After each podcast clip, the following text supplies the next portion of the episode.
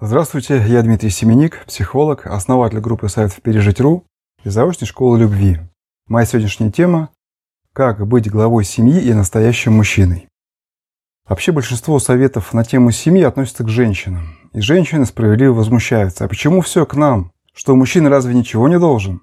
Вот, собственно, это видео является некой попыткой такого небольшого ответа на этот вопрос, что должен мужчина, чтобы женщина считала его главой семьи настоящим мужчиной, и чтобы он мог сам считать себя настоящим мужчиной и действительно быть главой семьи. Я выделил 8 пунктов. Это мое собственное мнение на основе опыта работы. Первый пункт – ответственность за свое слово и за свое дело, за свои поступки. Это не значит иметь чувство вины постоянно за свои ошибки совершенные или страх совершить новые. Ответственность – это значит стремиться к тому, чтобы расхождение между словом и делом было минимальным. Если вы убеждаетесь, что у вас что-то не получается, в следующий раз вы просто этого не обещаете. И таким образом постепенно сводите это воедино, чтобы слово всегда соответствовало делу. Второй пункт – заработок по мере возможности. Заработком есть две крайности. Первая крайность – это что мужчина считает, что он ничего не должен, что мужской и женский пол в прошлом, сейчас все равны.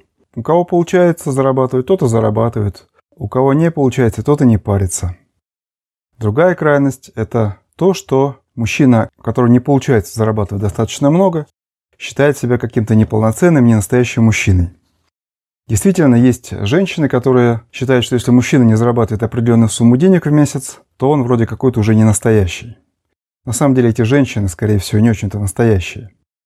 На мой взгляд, долг мужчины – это сделать все возможное для того, чтобы обеспечить свою семью.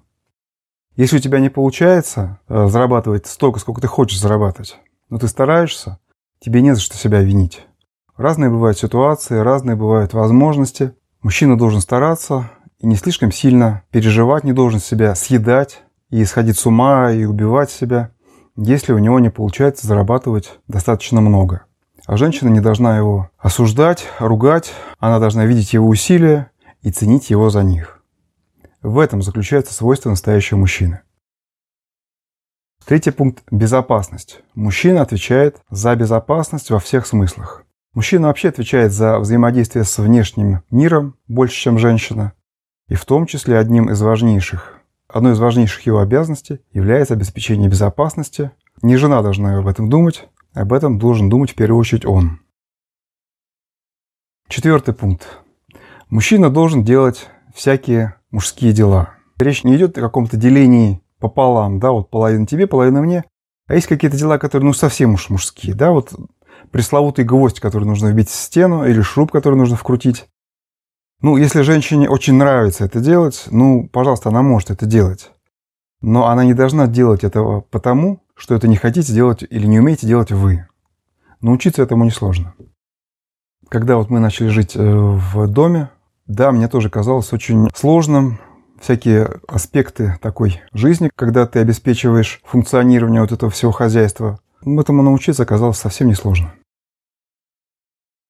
Пункт пятый. Доброта и милосердие.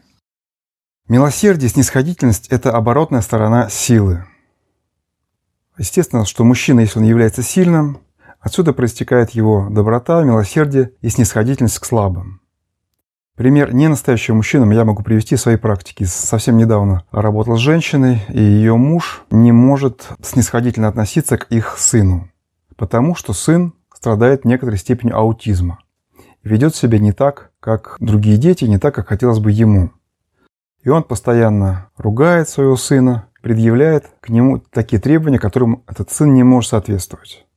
Конечно, это не является поведением настоящего мужчины. Пункт шестой. Любовь к жене.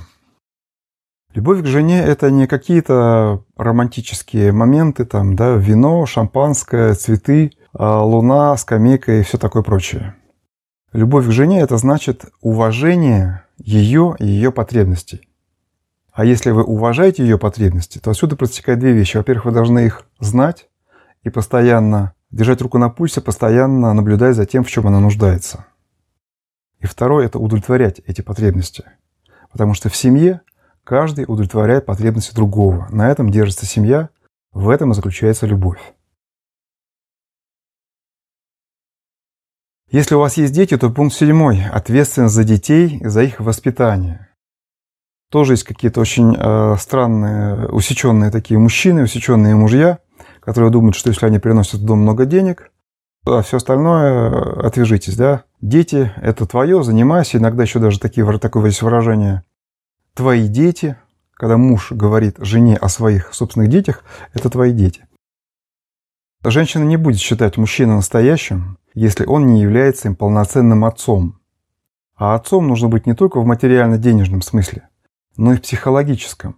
Для формирования личности крайне необходимо, чтобы у ребенка были не просто номинально в паспорте, в свидетельстве о рождении записаны папа и мама, а чтобы они были в наличии и чтобы они уделяли им время. И, наконец, пункт восьмой, самый последний и пункт самый сложный. Для того, чтобы быть главой семьи, необходимо обладать моральным или духовным авторитетом. Что это значит? Это значит, что мужчина должен быть птицей более высокого полета, чем его жена. Не в том смысле, что каким-то аристократом, а в том смысле, что он должен иметь какие-то более высокие цели, видеть чуть дальше и чуть выше.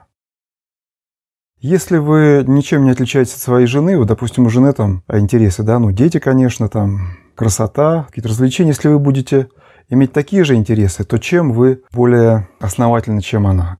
Какой вы можете быть главой семьи, если вы на равных, у вас такие же равные интересы? Мужчина должен иметь какие-то все-таки более высокие цели, и не только семейные. Цели денежные, цели карьерные – это не более высокие цели.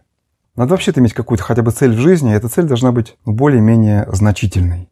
И тогда вы идете куда-то к какой-то цели, а не просто прожигаете свою жизнь, являетесь создателем каких-то материальных благ, их потребителем, а вы идете куда-то, к какой-то цели. Если вы идете, вы можете с собой вести других, свою жену и своих детей. Если вы никуда не идете, то, соответственно, вы никого с собой не ведете и никакой главой быть не можете. Вот, собственно, те 8 пунктов, которые я хотел предложить. Я не считаю, что все они такие сугубо врожденные, и вы не можете воспитать в себе что-то из этого, чего вы не имеете на данный момент. Все это можно приобрести. Искренне желаю вам быть настоящими мужчинами, главами семьи и быть счастливыми в вашей семейной жизни.